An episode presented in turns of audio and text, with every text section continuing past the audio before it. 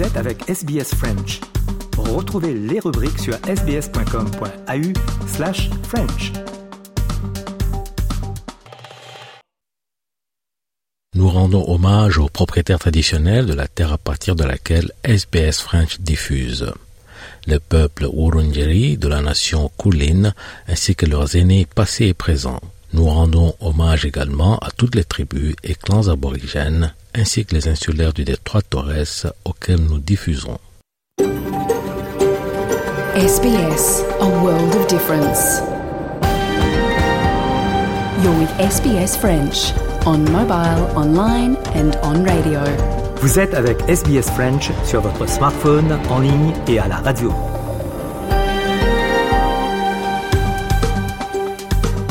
Madame, euh, Monsieur, bonjour, bienvenue au programme de ce dimanche 18 décembre avec vous, Jean-Noël Ducasse, et au cours de cette émission, le journal, les sports et comme chaque dimanche, le personnage de la semaine. Il est 13h, c'est l'heure du journal.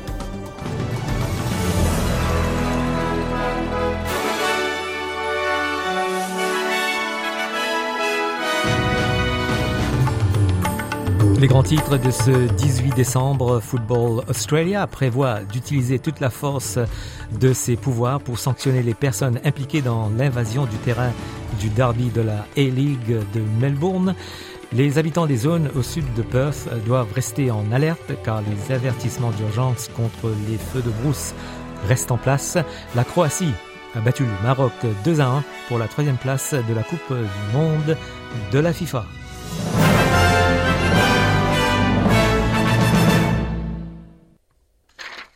Le derby de Melbourne de la A-League de samedi soir a été abandonné après que les spectateurs ont fait irruption sur le terrain et blessé le gardien de City, Tom Glover. Les fans ont envahi le terrain depuis la zone de Melbourne Victory à la 22e minute dans ce qui semblait être une protestation contre la décision de vendre les droits d'organiser la grande finale de la A-League à Sydney pour les prochaines années. Les deux groupes de supporters lancer des fusées sur le terrain, mais la situation s'est aggravée lorsqu'une fusée a semblé toucher un caméraman de Channel 10, puis s'est aggravée lorsque Tom Glover en a choisi une autre au sol et l'a renvoyée dans les gradins.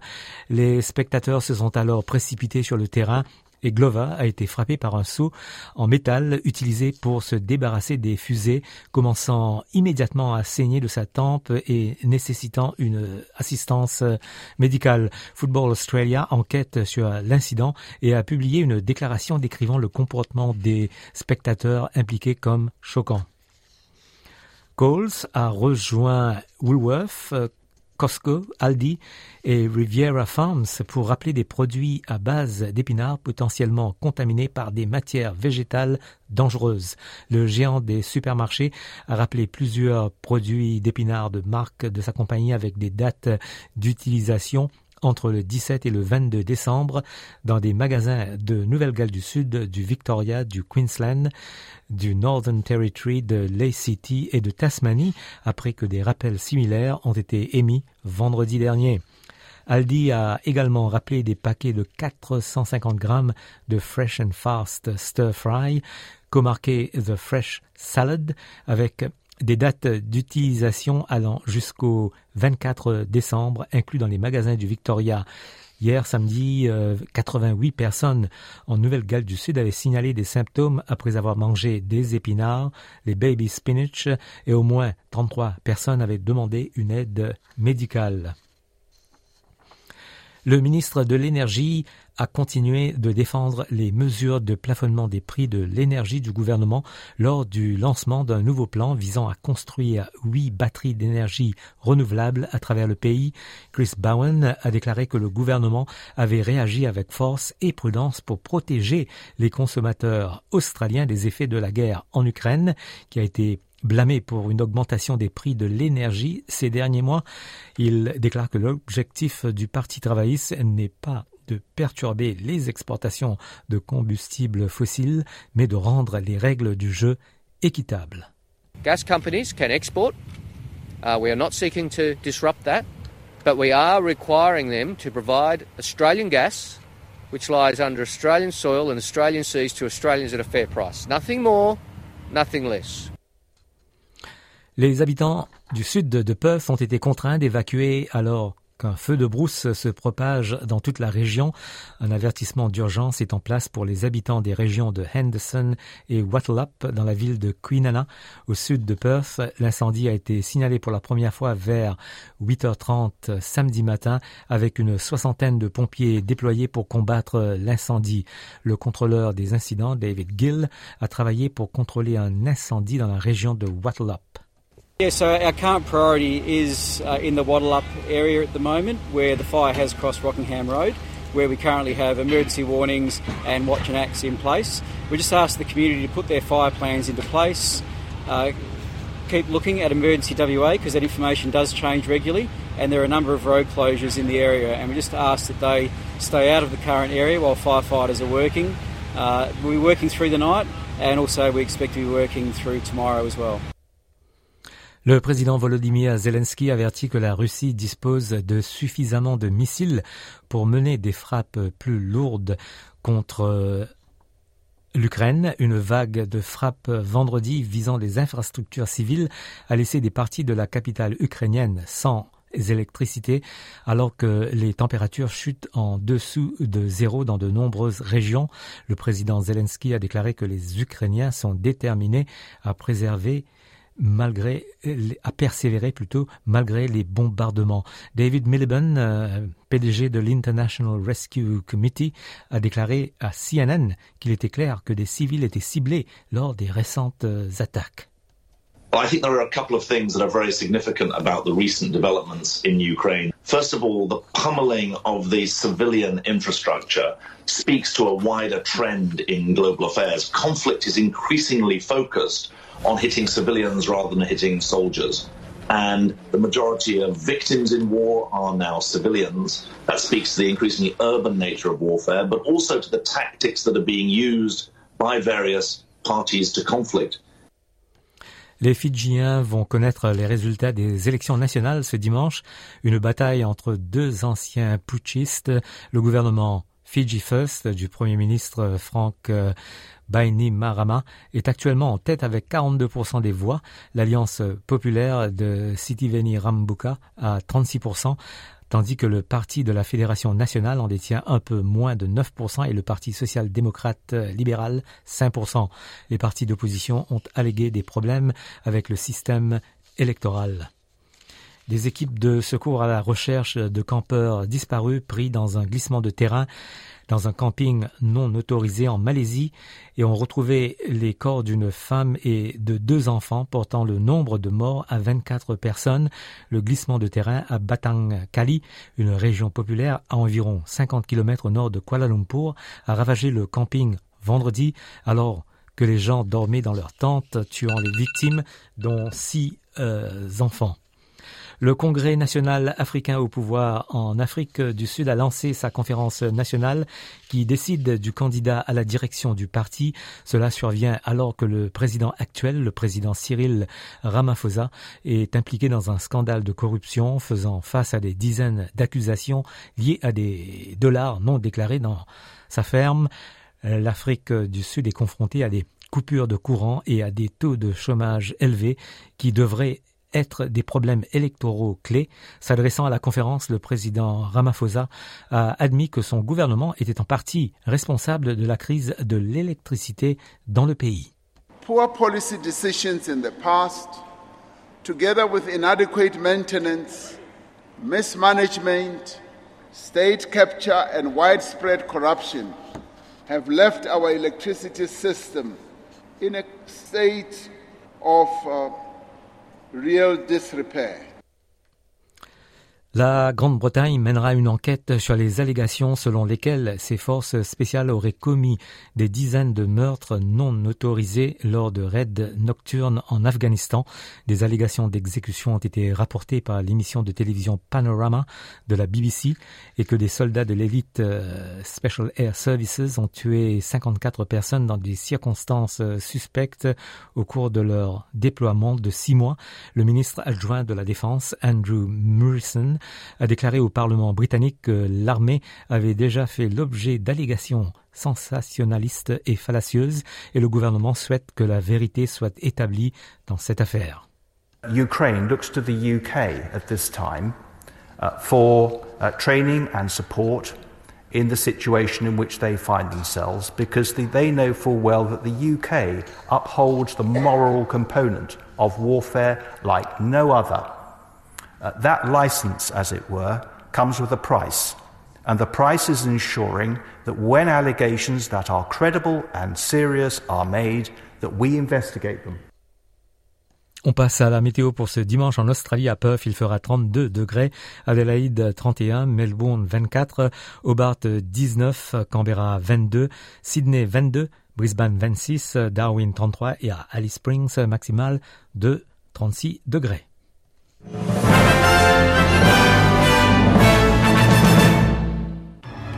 Un rappel des titres de ce 18 décembre, Football Australia prévoit d'utiliser toute la force de ses pouvoirs pour sanctionner les personnes impliquées dans l'invasion du terrain du derby de la A-League de Melbourne. Les habitants des zones au sud de Perth doivent rester en alerte car les avertissements d'urgence contre les feux de brousse restent en place. La Croatie a battu le Maroc 2 à 1 pour la troisième place de la Coupe du Monde de la FIFA. Fin du journal et dans quelques instants, le journal des sports.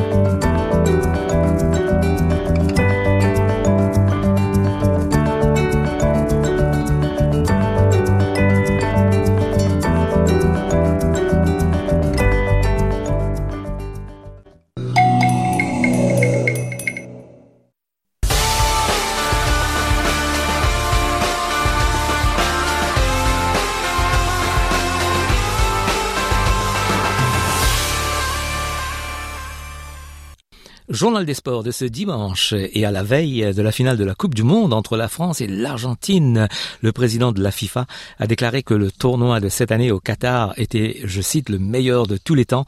Gianni Infantino a défendu le bilan de la FIFA en matière de droits de l'homme et a déclaré que la décision de garder la politique hors du foot était, je cite, pour les fans. Unanimous praise of the FIFA Council for this World Cup. For the unique cohesive power that this World Cup has shown. The thanks to uh, everyone who was involved, to, uh, of course, uh, Qatar, uh, all the volunteers, workforce, all of you, everyone who has contributed to make this World Cup the best World Cup uh, ever. Gianni Infantino insiste sur le fait que tout tourne autour des supporters. We have to give to all these people a moment of time in their life where they can forget about their own problems and enjoy football. And between, after, all the time, between competitions, during competitions, outside of the match and the field of play, well, everyone can express his views and opinions the way he wants. But let's give this moment of joy France-Argentine, c'est donc euh, ce soir, 2 heures du matin en Australie. Les préparations vont bon train malgré un mystérieux virus au sein de l'équipe de France. Analyse d'Antoine Grenier qui est avec euh, Martin Guez pour RFI. Antoine, euh, vous allez bien, vous ne toussez pas, vous n'avez pas de fièvre, car autour de vous, on, on prend froid décidément, notamment chez les joueurs français. Ah, il y a un peu de fatigue, voilà, la compétition euh, est longue, notamment euh, pour euh, les champions du monde, mais bon, je vais vous rassurer tout de suite, Martin, ils étaient tous à l'entraînement cet après-midi, les joueurs de l'équipe de France, ils étaient 24, avec le retour des, des cinq absents de la veille, hein, Raphaël Varane, Ibrahima Konaté et Kingsley Coman, qui avaient été touchés par ce mystérieux virus qui traîne dans les couloirs du Messila Resort, le camp de base de l'équipe de France. Il y avait également Aurélien Chouameni qui avait été touché un petit peu à la hanche et Théo Hernandez qui se plaignait de, de douleurs au, genou, qui s'était pas entraîné hier, mais ils se sont euh, entraînés aujourd'hui. Les Bleus qui sont donc euh, au complet pour euh, préparer la finale avec un maximum de précautions, nous a dit tout à l'heure Didier Deschamps concernant évidemment cette fameuse contamination et ce fameux virus, les gestes barrières, le gel hydroalcoolique, tout ça est à nouveau de sortie, tout comme les malades ont été placés à l'isolement avant de revenir dans, le groupe. Voilà, ce sont des, aléas à simplement dit euh, Hugo Lloris. On s'adapte du côté euh, des Bleus et ça n'a pas empêché Didier Deschamps euh, dans son entraînement du soir de faire quelques tests tactiques avant d'affronter l'Argentine en testant notamment Kylian Mbappé en pointe. Donc vous voyez, on a repris le travail du côté de l'équipe de France. Ah bon, on arrête de tousser, tout le monde va bien. Vous allez bien, vous, Patrick ah, Parfaitement. pourvu que ça dure. Pourvu que ça dure. Bon, bah, si tout le monde est, ok, que le, thermomètre est, au beau fixe, c'est plutôt bon signe. Antoine, il y a une petite finale, une grande finale à, à jouer, la deuxième de suite, là la quatrième en, en 24 ans. Décidément, c'est une habitude pour les, les Français ces derniers temps. Oui, c'est l'équipe la plus régulière euh, de ces 25 dernières années, de ce dernier quart de siècle et, et du 21e siècle, hein, euh, tout simplement. Euh, il y a deux, deux, finales de suite, il y a très peu de, de pays qui l'ont fait jusqu'ici. L'Italie, le Brésil par deux fois, les Pays-Bas et l'Allemagne, Allemagne de, de l'Ouest, hein, puisque à l'époque on, on l'appelait comme ça. donc voilà, l'expérience, l'expérience, elle va forcément un peu jouer en faveur de cette euh, équipe de France, puisque neuf joueurs dans le groupe euh, sont champions du monde en, 2018. Euh, le dixième, Lucas Hernandez, est dans le groupe des 26, mais pas dans celui des, 24, puisqu'il s'est blessé, Lucas Hernandez, dès le premier match face à l'Australie. Ouais, c'est ça, sa, Coupe du Monde a été particulièrement courte. Il a même pas eu le temps de choper de, virus, lui.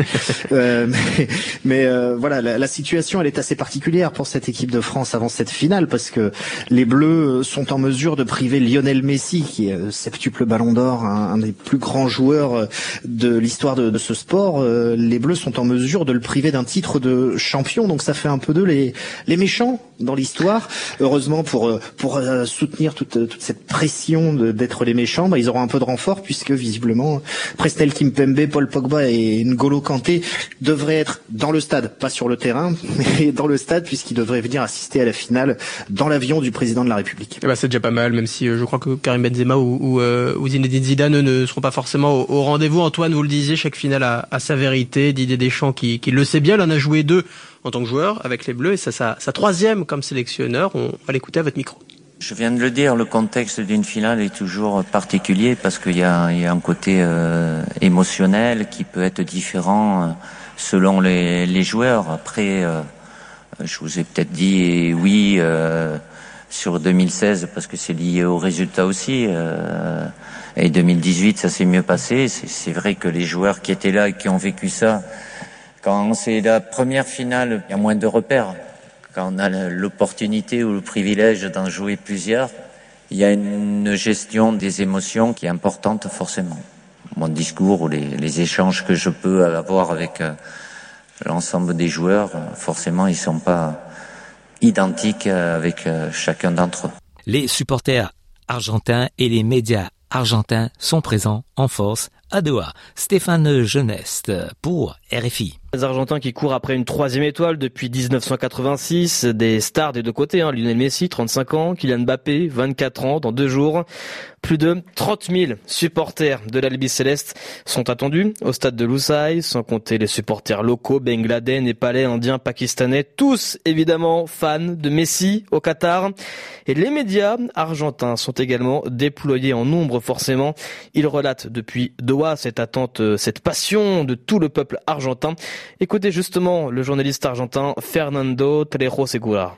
C'est un mélange d'émotions entre euh, l'excitation, le rêve de voir à nouveau l'Argentine championne du monde, ce que je ressens chez mes amis, chez mes collègues, la sensation des supporters qui sont ici, à la fois à Doha, et tout ce que on ressent de l'Argentine, la possibilité pour des générations qui n'ont jamais vu l'Argentine championne du monde, de sentir que c'est possible. Cependant, il y a la France en face, donc ce n'est pas gagné. Il y a beaucoup de respect pour la France. Malgré ce respect, je pense qu'il y a quand même une sensation d'espoir que cette fois, c'est peut-être possible, c'est le rêve de toute une nation et pas uniquement de la nation argentine, de tous les supporters, notamment des Indiens, Pakistanais, du monde entier qui aiment et qui souhaitent voir Messi remporter la Coupe du Monde.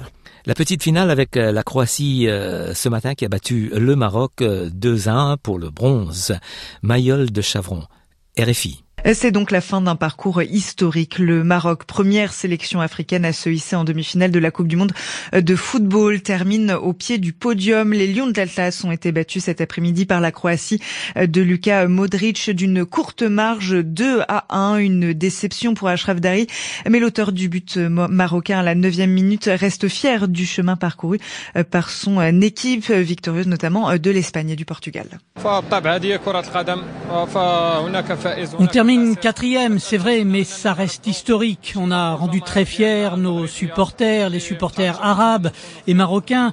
Sur cette petite finale contre les Croates, il fallait bien un vainqueur et un perdant. C'est comme ça.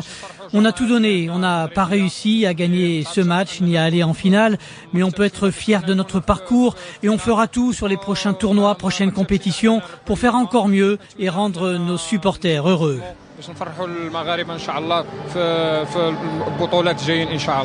Le Maroc qui se, qui se classe donc quatrième de la compétition.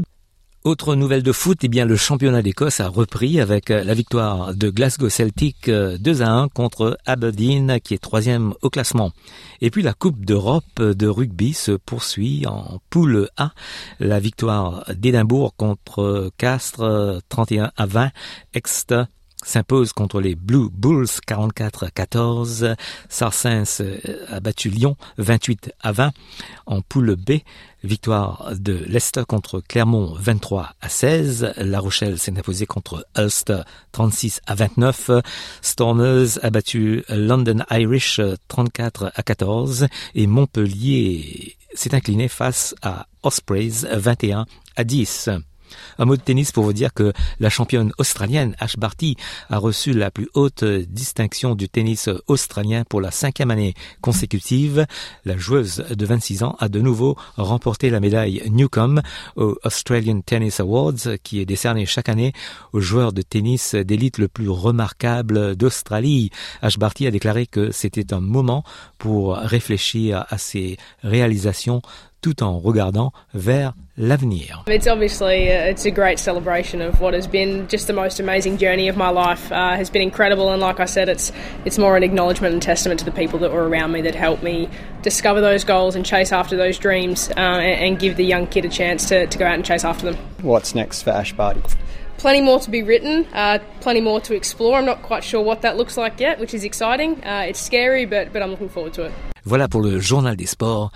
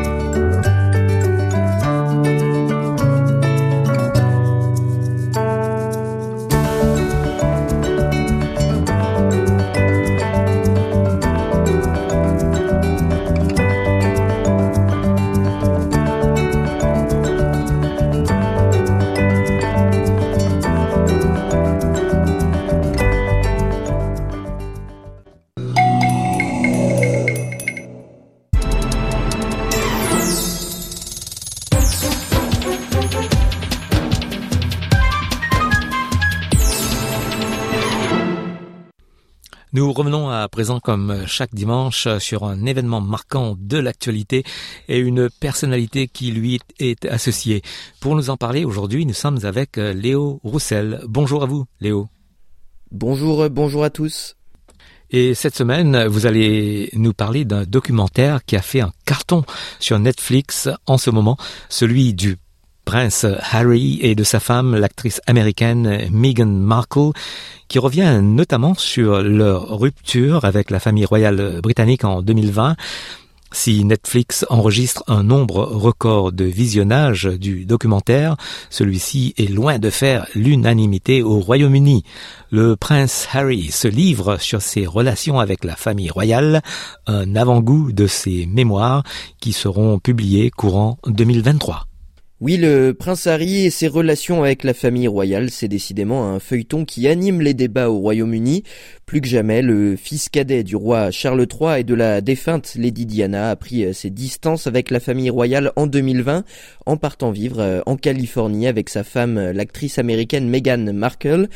Le couple s'était marié en 2018 et il semble que les relations soient depuis extrêmement tendues avec la famille royale. En 2021, dans une interview accordée aux médias américains CBS, le prince Harry et Meghan Markle dénonçaient le racisme dans la famille royale et le dénigrement dont ils ont été victimes. Une première interview qui a mis le feu aux poudres et qui avait déjà suffi à rendre le couple impopulaire au Royaume-Uni. Depuis le 8 décembre, euh, sur Netflix est disponible euh, un documentaire donc dans lequel Harry et Meghan annoncent des révélations euh, explosives. Pas de quoi franchement améliorer leur relation avec les Britanniques et la famille royale, bien au contraire, mais une belle opération en revanche pour Netflix, qui a annoncé que 28 millions de foyers dans le monde avaient déjà regardé une partie des trois premiers épisodes mis en ligne entre le 8 et le 13 décembre dernier, faisant de la série le documentaire le plus suivi sur la plateforme. Pour le prince Harry, c'est une nouvelle polémique en revanche, mais ça, il y était déjà habitué. Pouvez-vous revenir sur l'histoire du prince Harry? Oui, le prince Harry est né euh, Henri Charles Albert David en 1984 à Londres. Il est le fils du roi Charles III, encore euh, prince à l'époque, et de Diana Spencer, plus connue sous le nom de Lady Di.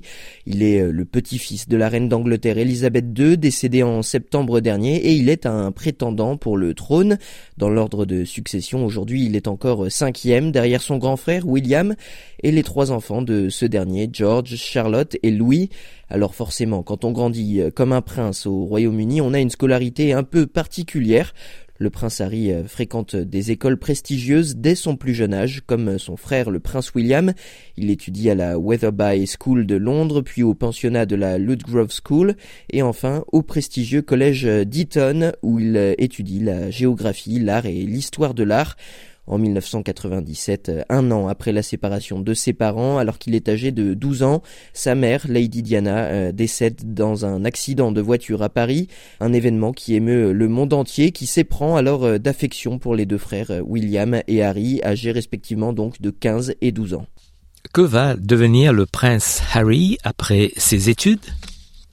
Il est diplômé en 2003 et va prendre une année sabbatique comme l'avait fait son frère William. Il va notamment voyager en Afrique, en Argentine et en Australie. Pour l'anecdote, son père, le roi Charles III, avait également voyagé en Australie pour étudier près de Geelong dans le Victoria. En Afrique, le prince Harry travaille notamment pour un organisme caritatif au Lesotho et il produira un documentaire sur des enfants orphelins. La suite, il ne va pas la passer sur les bancs de l'université comme son frère William, mais dans l'armée. Il intègre l'Académie royale militaire de Sandhurst en 2005. Il demande ensuite expressément de rejoindre les troupes britanniques envoyées en Afghanistan. Il s'y rendra pour deux missions, notamment en 2008 et en 2012. Du fait de son statut royal, l'armée britannique a un temps hésité à l'envoyer sur place, craignant que les talibans fassent tout pour essayer de l'enlever. Il y est finalement allé sous le pseudonyme Darry Wales. Il suit ensuite euh, une formation pour devenir euh, pilote d'hélicoptère à partir euh, de 2008 et il démissionnera en 2015 de l'armée, son statut royal posant définitivement trop de contraintes à son exercice sur le terrain. Le prince Harry n'était également pas intéressé pour suivre une carrière davantage dans l'administration. Quand va lui être attribuée cette image de vilain petit canard de la famille royale? Eh bien, au final, euh, assez tôt, ses aventures euh, dans l'armée ou auprès d'associations caritatives lui ont souvent permis de lisser une image d'enfant perturbateur, moins sage que son grand frère euh, modèle, le prince William. Le prince Harry est suivi par les tabloïds britanniques dès son plus jeune âge et alors qu'il n'est pas encore un adulte, il est déjà qualifié d'enfant terrible par les médias. On lui reproche entre autres dans la presse People une consommation de cannabis, des sorties en boîte de nuit ou encore des soirées alcoolisées lorsqu'il est jeune. Et un premier vrai scandale va éclater en 2005 lors d'une soirée déguisée lors de laquelle il est photographié habillé en nazi. Puis dans les années suivantes, ce n'est pas mieux. En 2012, il est photographié dans une suite d'hôtels nus et entouré de femmes dénudées. Alors ça, ça ne passe pas pour la famille royale et la presse People, elle, n'est pas passée à côté. Depuis, la presse britannique faisait état d'un prince Harry qui s'était assagi, qui avait grandi et mûri, notamment au contact de l'armée et de ses missions caritatives. Quand va-t-il rencontrer Meghan Markle? Le prince Harry a eu plusieurs relations avant Meghan Markle, toutes scrutées de près par la presse People et les tabloïds britanniques, et c'est en 2016 qu'il annonce officiellement sa relation avec l'actrice américaine, et tout va aller plutôt vite puisqu'en 2017 le couple annonce ses fiançailles et il se marie en 2018. Un an plus tard, en 2019, Meghan et Harry deviennent parents pour la première fois avec la naissance de leur fils Archie. Leur fille, Lilibet, naît elle deux ans plus tard, en 2021. Alors cette relation avec Meghan Markle, elle va largement alimenter la polémique. L'actrice américaine est fréquemment accusée d'éloigner Harry de la famille royale, voire même de le manipuler selon certains tabloïds. Les révélations et les accusations portées par le couple à l'encontre de la famille royale lors de son interview en 2021 sur CBS par Oprah Winfrey vont intensifier les polémiques et acter encore davantage l'éloignement du couple de la famille royale. Lorsqu'ils sont partis s'installer aux États-Unis, Meghan Markle et le prince Harry ont pris leur indépendance financière vis-à-vis de la famille royale et au passage, certains avantages leur ont été confisqués comme leur garde du corps ou encore leur titre d'Altesse royale.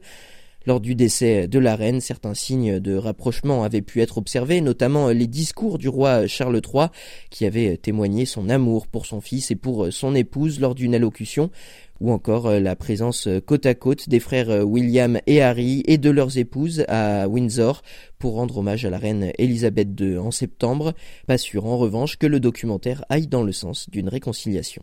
Merci Léo d'être revenu sur l'histoire du prince Harry dont le documentaire réalisé avec son épouse Meghan Markle est disponible en ce moment sur la plateforme Netflix. –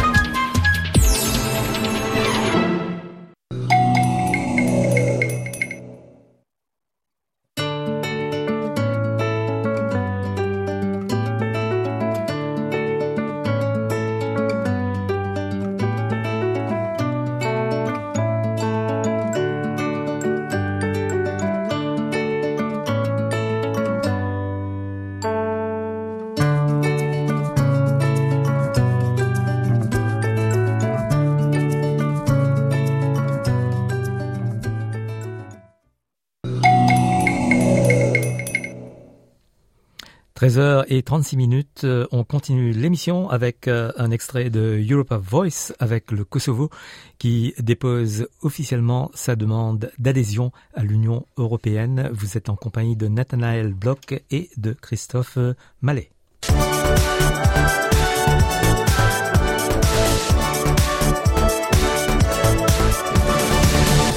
Europa Voice, euh, et comme chaque épisode, je suis avec Nathanaël Bloch. Euh, salut Nathanaël. Salut Christophe. Allez, direction maintenant, euh, eh bien, un autre côté de l'Europe, hein, euh, un peu plus loin de, de Bruxelles, mais le Kosovo, qui eh bien a officiellement acté sa demande. Enfin, expliquez-nous exactement où on en est, parce que c'est pas anodin, et il y a quand même pas mal de répercussions par rapport à, à la guerre qui a pu y avoir il y, a, il, y a, y a, un petit moment dans la région l'ex-Yougoslavie, que le Kosovo accède ou non, mais qui accède à l'Union européenne, ça peut être vraiment un, un signe très fort quand même.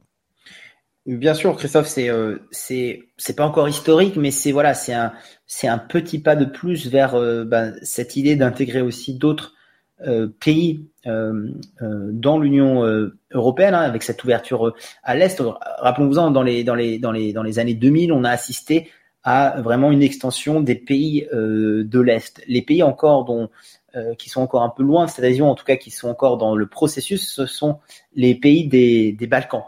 Et là, on a, voilà, on a, on a un, événement qui, fait un peu date. C'est en fait le Kosovo, Christophe, débute son long chemin vers une potentielle adhésion à l'Union européenne. Alors, il faut le, rappeler, hein, c'est le Kosovo a, seulement fait, a seulement officialisé sa demande d'adhésion à l'Union européenne. C'est-à-dire que ça doit maintenant être étudié par les pays de l'Union européenne qui vont ou non euh, permettre euh, à euh, la Kosovo eh ben, d'être, d'avoir un statut de pays candidat à l'Union européenne et donc de faire, de suivre la, la procédure normale. Juste pour vous donner un exemple pour qu'on comprenne bien, euh, on a eu aussi une autre décision importante euh, cette semaine, c'est la Bosnie-Herzégovine qui, elle, avait déjà fait sa demande donc pour pour adhérer euh, à l'Union européenne. Et là, la Bosnie-Herzégovine a obtenu son statut de pays candidat à l'Union européenne. C'est-à-dire que la Bosnie-Herzégovine, maintenant, va faire sa candidature, être acceptée ou non. Le Kosovo, on est encore une étape antérieure à ça, Christophe.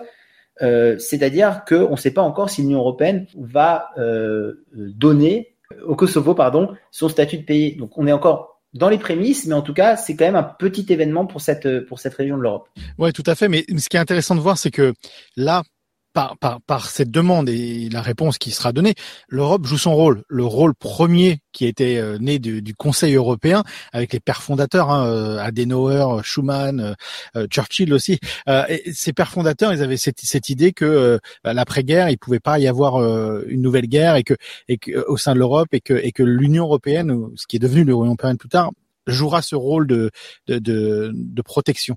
On sait ce qui s'est passé en ex-Yougoslavie. Donc le fait que des pays qui étaient anciennement partie d'un pays comme la Yougoslavie essaye même d'intégrer euh, l'Union européenne, c'est super important. Et on peut aussi penser par rapport à, la Macédoine, qui a des relations un peu tendues avec la Grèce. Enfin, l'Europe, vraiment, là, on sent que joue son rôle aussi de d'essayer de, maintenir la paix sur euh, ce qu'on peut appeler le vieux continent.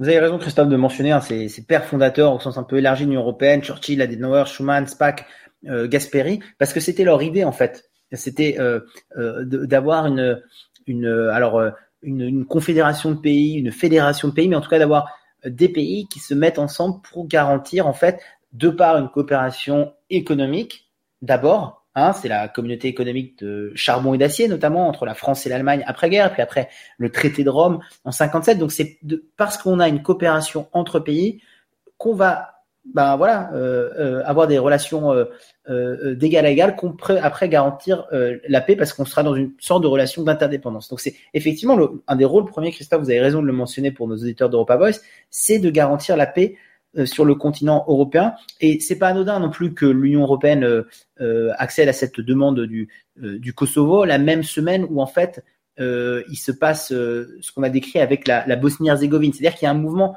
d'ensemble qui est là. Le, seul petit bémol, Christophe, que je mettrai, enfin les deux seuls petits bémols, c'est d'abord, euh, il y a toujours quand même avec le Kosovo, il faut pas oublier de le mentionner, mais il y a six États membres de l'Union européenne qui ne reconnaissent pas euh, l'indépendance du, Kosovo.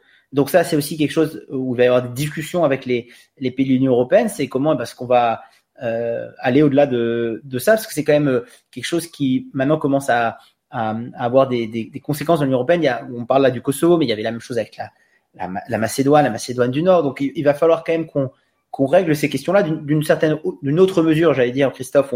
On, a aussi un, peu cet élément-là entre la, avec la Turquie et notamment la, Grèce. Et voilà la, position Grèce par rapport euh, grec, pardon, par rapport aux, Turcs. Donc il y a quand même toujours ce blocage interne, c'est-à-dire comment est-ce que on peut faire avancer ces processus d'adhésion quand à l'heure à laquelle on se parle, toujours des États membres qui ne reconnaissent pas officiellement un pays, premier élément. Et puis deuxième élément, Christophe aussi, il va falloir quand même qu'on fasse très attention. On est toujours sur cette ligne de crête entre, euh, et j'aime bien en parler, entre approfondissement et élargissement.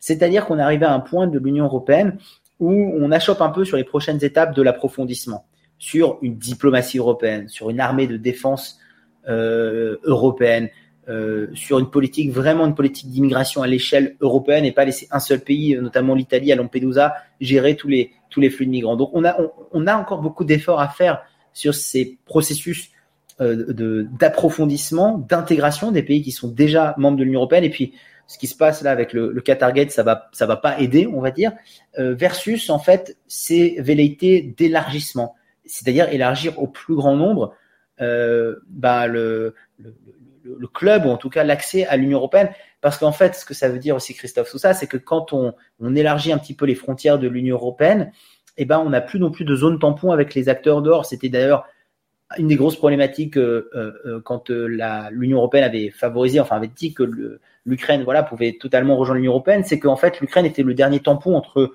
l'Union européenne et la Russie. Donc c'est-à-dire que si après il se passe une agression russe notamment en Ukraine membre de l'Union européenne, c'est une agression directement de l'Union européenne et plus une agression d'un pays tierce tampon entre l'Union européenne et la Russie. Et ben ça il faut aussi y penser Christophe, parce que plus on élargit l'Union européenne, et ben moins on a ces zones tampons euh, avec d'autres pays euh, extérieurs à l'Union européenne qui peuvent être au cas par cas menaçants. Et si l'Europe était simple, on le saurait. Et si l'Europe était simple, on le saurait. Mais encore une fois, je, je, je pense qu'il faut aussi prendre un, voilà, euh, avoir un peu de, de, recul. On a, on parlait, vous parliez, Christophe, vous mentionniez Churchill, euh, Adenauer, Schuman, ces pères fondateurs. On parle quand même de quelque chose qui a à peine 70 ans. la communauté économique européenne, le, traité de Rome, euh, ces choses-là, elles ont, elles ont même pas 70 ans. Donc il faut aussi euh, euh, voir le, tout le chemin qui a été fait euh, pour construire ex nihilo euh, bah, une communauté, un ensemble politique euh, cohérent. Alors encore avec beaucoup de défauts, mais voilà, je, je, préfère rester optimiste. Alors il va falloir gérer maintenant dans l'intervalle ces Qatargate et autres, mais rester optimiste et, saluer en fait les efforts justement à la fois de l'Union européenne d'accueillir ces nouveaux membres, en tout cas d'accueillir les procédures d'adhésion de ces nouveaux membres, mais aussi ces nouveaux membres bah, qui euh, veulent rejoindre euh, cette construction politique récente et pleine d'avenir. Ouais, tout à fait. Et c'est vrai que pour conclure, faut se souvenir que euh, avant 1986, l'Espagne et le Portugal n'étaient pas dans l'Union européenne. Il y avait une Europe des 10, après on est passé à l'Europe des 12, et, et c'est là où ça a commencé un petit peu entre guillemets à s'emballer sur euh, euh sur sur l'intégration de nouveaux pays. Donc euh, l'Europe est toujours en mouvement depuis un bon moment. Et c'est vrai que bon, bah, 1986, il n'y a pas si longtemps que ça en fait finalement dans l'histoire de l'histoire d'un continent comme l'Europe. C'est il n'y a pas si longtemps que ça, et surtout c'est aussi une vérité. C'est intéressant de mentionner parce que ça veut dire qu'avant, l'Europe était cantonnée aussi aux pays euh, fondateurs, aux pays de l'ouest de l'Europe, à certains pays euh, du sud, Portugal, euh, Grèce, mais on n'avait pas du tout tous ces pays de l'est de l'Europe et, et, du pardon et de et ces pays baltes ou les pays ou les, ou les Balkans, pardon.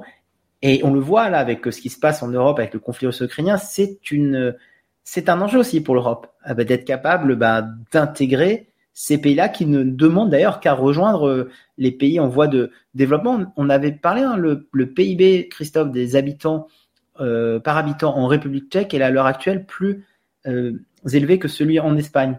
La, Pologne a atteint des indices de développement sur les critères de l'OCDE qui sont aussi bons, si ce n'est meilleurs, que certains pays de l'Europe de l'Ouest. Et ben ça, c'est aussi possible D'abord pas parce qu'il y a eu la fin de la guerre froide, mais parce que l'Europe a su prendre le pli d'intégrer aussi tous ces pays de l'Est européen. Et c'est pas simple, vous l'avez mentionné, mais j'espère et je pense qu'on est sur de bonnes voies.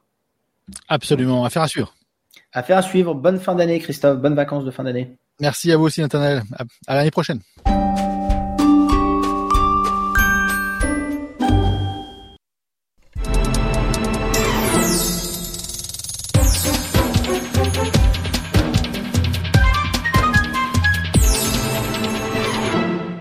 On est en ligne avec euh, Lindsay Noé depuis, depuis la pointe d'Esny à Maurice, euh, qui est sur le littoral du sud-est, euh, un endroit mythique pour des raisons historiques et on va en parler tout à l'heure. Bienvenue Lindsay sur les ondes de SBS French en Australie. Merci, merci, bienvenue. Il y a un an, Lindsay, vous avez conçu le bateau écologique, le, le, le Folklore Explorer. Racontez-nous l'aventure de ce projet. Alors, moi, je travaille depuis de longue date avec une, euh, ONG. Et, euh, à la fin de, de 2019, on a eu une catastrophe écologique. Ici, on a eu un tanker qui s'est drossé sur les récifs et qui a répandu son fuel un peu un peu partout dans la dans le lagon. Finalement, on a pu le, le contrôler. Donc moi, ça m'a ça m'a un peu secoué.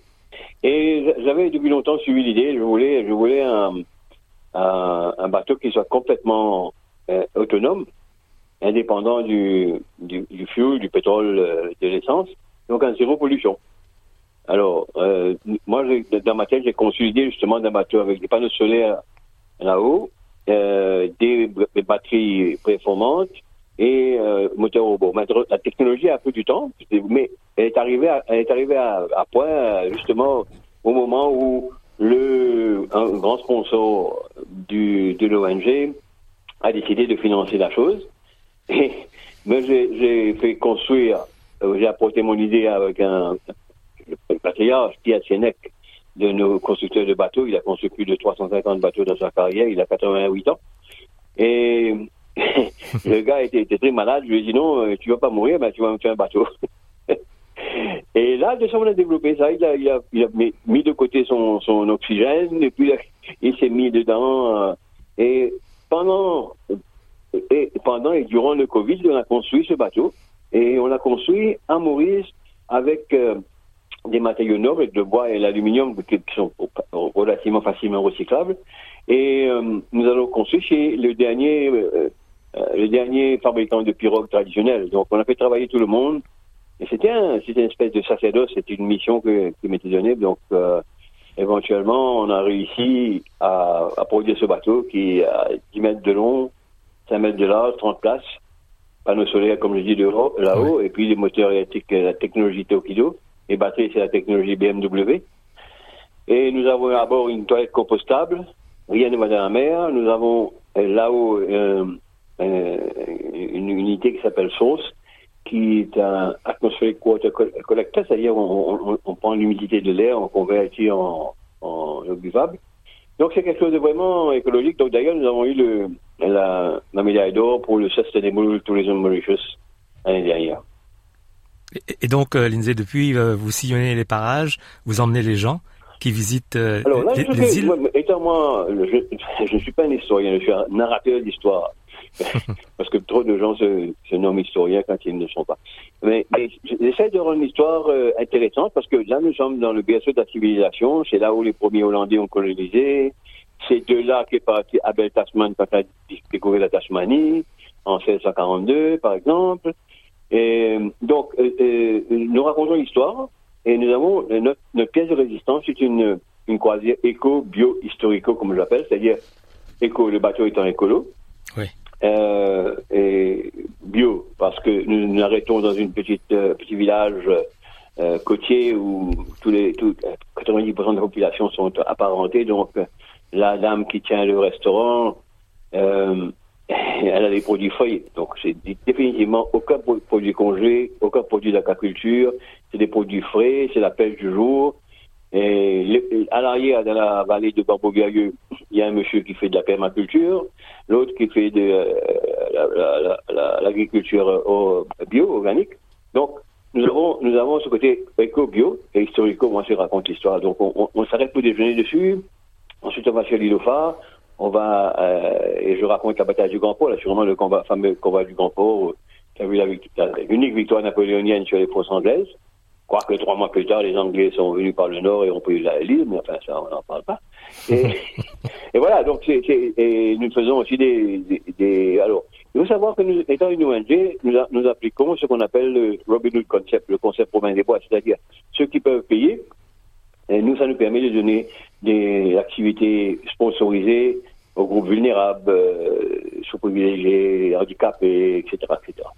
Et donc, d'après ce que je comprends, il y a aussi des étudiants qui viennent à bord ah ben oui, parce qu'ils ils sont intéressés, un, par le concept écologique, et, parce que, comme je dis, moi, moi ce qui est intéressant, c'est qu'il n'y a personne au monde qui puisse augmenter le prix de mon carburant, parce que euh, mon carburant, c'est la brillance et euh, le souffle du bon Dieu, c'est-à-dire son soleil et son vent. Parce que dans certaines conditions, nous, nous appliquons aussi un kite qui nous tire euh, gratuitement avec le vent, ça c'est beau. Et donc, quelle est la vitesse de croisière en moyenne? Alors, nous, croisons, euh, ben, notre vitesse de croisière est à peu près 5-6 nœuds. Euh, c'est-à-dire un tiers de, ce que nous pouvons faire. Nous sommes totalement autonomes, c'est-à-dire nous commençons euh, la journée à batterie à 99%, 97%, et ça continue à changer tout temps. Nous avons 48 panneaux solaires euh, sur le toit, ça continue à charger pendant toute la journée, et on retourne à 80, quelque chose comme ça. Donc on est totalement autonome. Moi, euh, j'avais prévu de faire recharger euh, à terre euh, avec, avec des panneaux solaires, etc. Mais finalement, on n'en a pas besoin. euh, avec le soleil, même, même, même avec les ultraviolets, ça, ça recharge. C'est vraiment quelque chose de fabuleux. Et l'ambassadeur de l'Union européenne est venu à bord pour le lancement. Il dit mais c'est formidable, c'est pas c'est pas pas seulement pour Maurice, mais c'est pour toute la, toute la région, etc. C'est au monde, hein, parce que c'est il y a des bateaux électriques, mais celui-ci conçu par des artisans, euh, c'est vraiment c'est vraiment euh, unique. Quoi. Et donc, euh, d'après ce que je comprends aussi, les gens peuvent découvrir les îles aux alentours, une mer turquoise, et aussi écouter l'histoire fascinante des marins de l'époque. On part à 9h30, 10h, on retourne à 3h30. Nous avons une visite à côté où on ne déjeune pas, où les gens apportent leur propre euh, casse-croûte.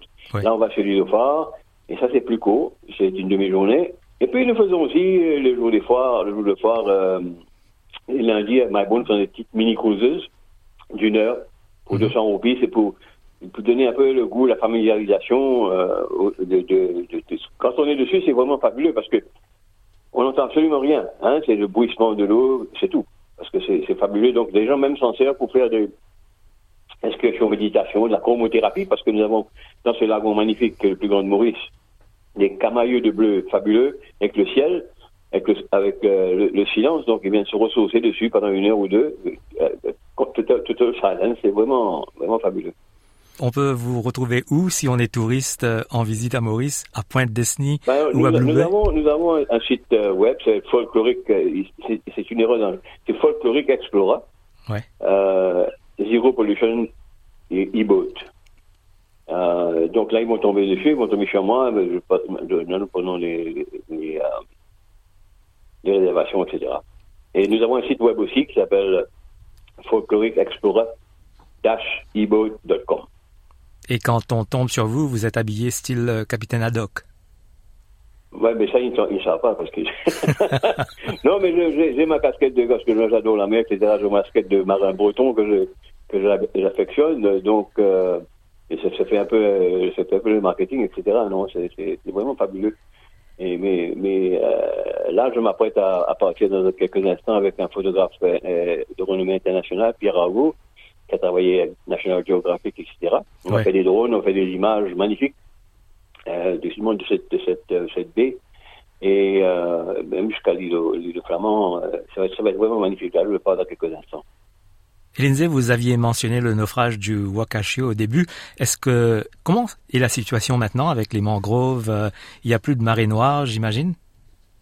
Non, ça a été, enlevé. Et, le problème, c'est qu'il fond de la baie, il y a encore des mangroves affectées. Mais le problème, c'est que on ne peut plus nettoyer les mangroves parce que euh, on va les affecter encore plus. Alors, et, encore plus, on a décidé, donc, ils ont décidé, les experts, de ce qui reste là, de laisser la mangrove euh, s'en débarrasser naturellement. Mais non, mais c'est beaucoup, beaucoup. Il y a, le, lagon est clair et pristine, c'est magnifique. Hein, c'est, c'est, euh, de toute façon, au nord, par exemple, le parc marin du Blue n'a pas été affecté parce que le courant a poussé tout vers le fond de la baie. Mais non, il n'y a, pas de... Très peu de séquelles restent. Lindsay Noé, merci euh, de nous avoir éclairé sur ce nouveau projet, Bon Vent, et j'imagine qu'il y en a beaucoup dans le sud-est de Maurice. Oui, mais, mais, justement, nous avons, parce que le, le sud-est, l'air que l'on respire est, parmi les le plus, le plus pur au monde, hein, il vient directement du pôle sud, euh, comme, comme Tasmanie, etc. Donc, euh, donc avec l'air, avec la, la, la chromothérapie, les, les, couleurs de bleu sur la mer, qui était relaxant, nous avons un produit fabuleux, puis un produit historique. Euh, donc pour les, pour les amoureux de l'environnement, euh, c'est idéal. Merci Lindsay Noé. À très bientôt en Australie. Allez, au revoir.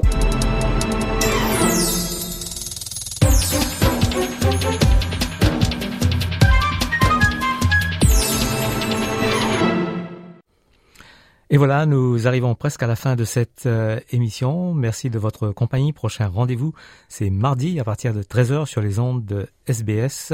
Entre-temps, n'oubliez pas de télécharger nos podcasts sur sbs.com.au slash euh, French. Belle journée, à bientôt.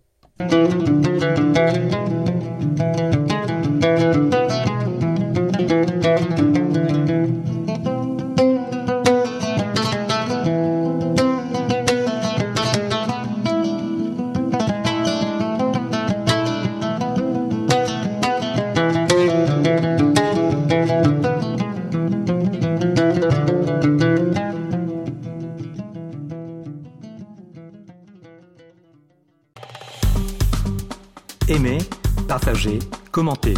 Suivez-nous sur facebook.com slash sbsfrench.